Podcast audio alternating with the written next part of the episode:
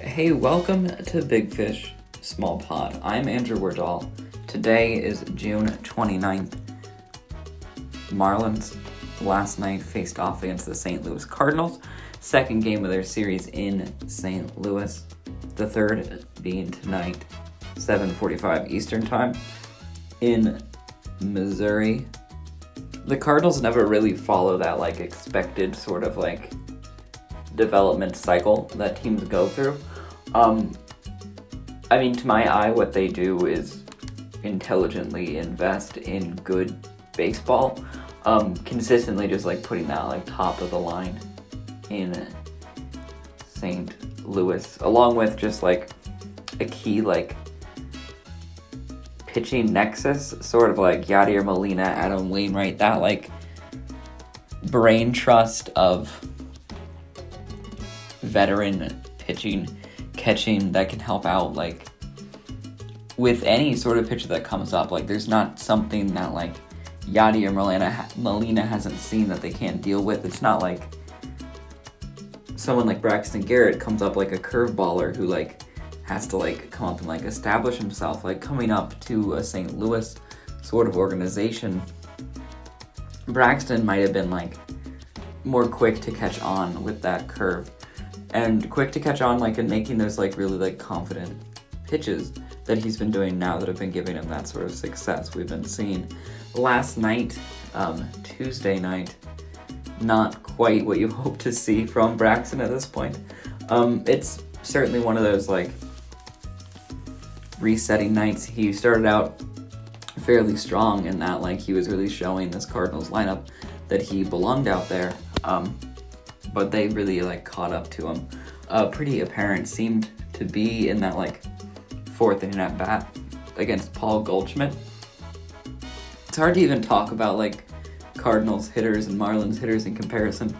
Um, that's just been an ongoing thing throughout the years. I feel like every time we watch the Cardinals, we see some solid at bats, um, and five runs really is like getting it done offensively. Um, three's kind of like getting something done, but I don't think you'd have any argument that the Cardinals had the more productive bats throughout the game Tuesday. And Carlson lifts a high fly ball into deep right. That ball is down. It's a ground rule double, and the Cardinals have the lead. In and what did he do here? Too much plate, and that is a great swing by Dylan Carlson. Look at him stay back, and just literally, instead of trying to pull it, he tries to stay inside it. But anyhow, Wednesday, new day.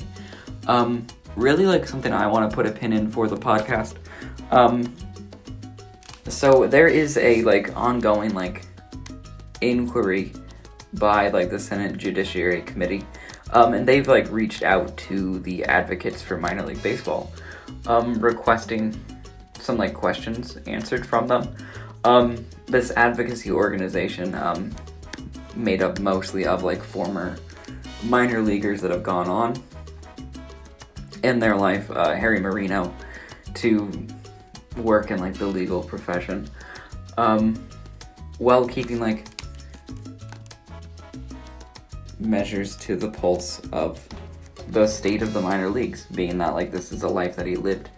It's a certainly uh, like a passion um, that he can certainly talk about, but he's throughout the years been working with organizations, talking with players, and like publishing uh, information on the status of like the minor league world.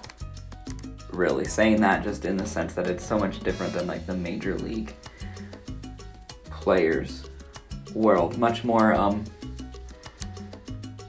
discrepancy and just like the income of players uh, and just the general like ability for these players to like find proper like housing and like nutrition and all of those things that like wouldn't necessarily be as difficult if they were not on that like contract uh as exhibited by like the current state of the minor leagues. Um really like the thing in question is the antitrust exemption of major league baseball um, it's given this status as like free from monopoly. Here's America's permission to be the uh, baseball of the land, uh, and the minor leagues are like integral to that in like the legal understanding. But what we're getting to today is this like point where the Senate is, has turned back around and is starting to ask like whether or not they should have this exemption that's been there for a hundred years. But now they're asking Harry Marino like um, what effect does the antitrust exemption have on the instance of lockouts, work stoppages at the Major League Baseball level? What impact do those incidents have on minor league players and teams? Um, they also go on to say that Major League Baseball requires all minor league players to sign a Major League uniform player contract. What role, if any, does Major League Baseball's antitrust exemptions play in enabling this conduct? And please discuss the impact of the antitrust exemption on the negotiation of minor league players' length of contract, wages, housing, and other working conditions. What effect would removing the antitrust exemption have on minor league player working conditions? and if a more tailored approach, like extending the Curt Flood Act to cover minor league players, was taken, what would be impacted? Essentially, they are asking what is going on here, um, and should we like mandate onto it as far as like extending certain coverages to minor leaguers or what have you there. It does get to the point, and the Senate committee does dig deeper into like, um, uh, like, and they themselves identify quote rampant corruption and abuse in the market of international prospects, um, giving performance enhancing drugs to teenagers for shady dealings between scouts and trainers, and further stating that like Major League Baseball uh, in lobbying for the Save America's Pastime Act, which was necessary to prevent minor league contraction, according to Major League Baseball. Um, they got to call out that Major League Baseball, despite its enactment of that SAPA Act uh, prior to the 2021 baseball season, dozen of minor league teams lost their affiliation with Major League Baseball clubs as a result of the organization. Reorganization of the minor leagues, basically kind of calling, um, but kind of to air that action by Major League Baseball, and in a way questioning the authority of Major League Baseball to express exactly, well, exactly the truth on these uh, matters and what they're doing for baseball. It's just like a really interesting um, letter to be released. Certainly, like the optics of like, oh, this advocate for minor leaguers, uh, revealing the the questions that the senators asked is very much like a um, sort of like come look at me sort of moment. Um, so kind of like if you want to uh, both sides it, so to speak, you could certainly like take some real like shots at that.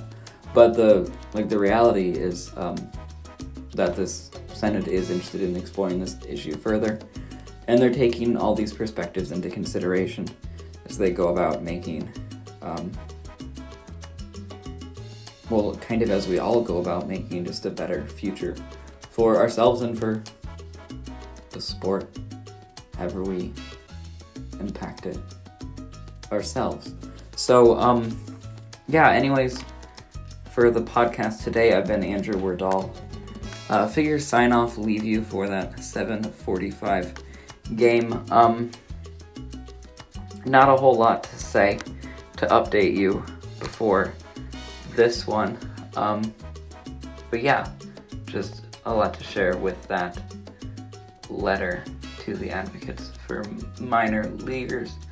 Um, should be really like shifting stuff throughout the major leagues and the minor leagues in the years ahead. Like if somehow everyone has to significantly invest in their minor league system, fully like supporting like the like cost of living and the financials for these minor league players, the implications could be pretty great for your major league teams. Um, not in the sense that it would be like backbreaking for their finances, but in the sense that it would be like a real commitment. Uh, thinking like the tens of millions, maybe more for like some real sustainable solutions, perhaps paid for over years. And anyhow, today is Wednesday, June 29th.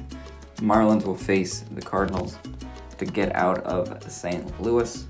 Sandy's on the mound. Game starts at 7:45 uh, for the Fish Stripes podcast. I'll be here with you on Friday.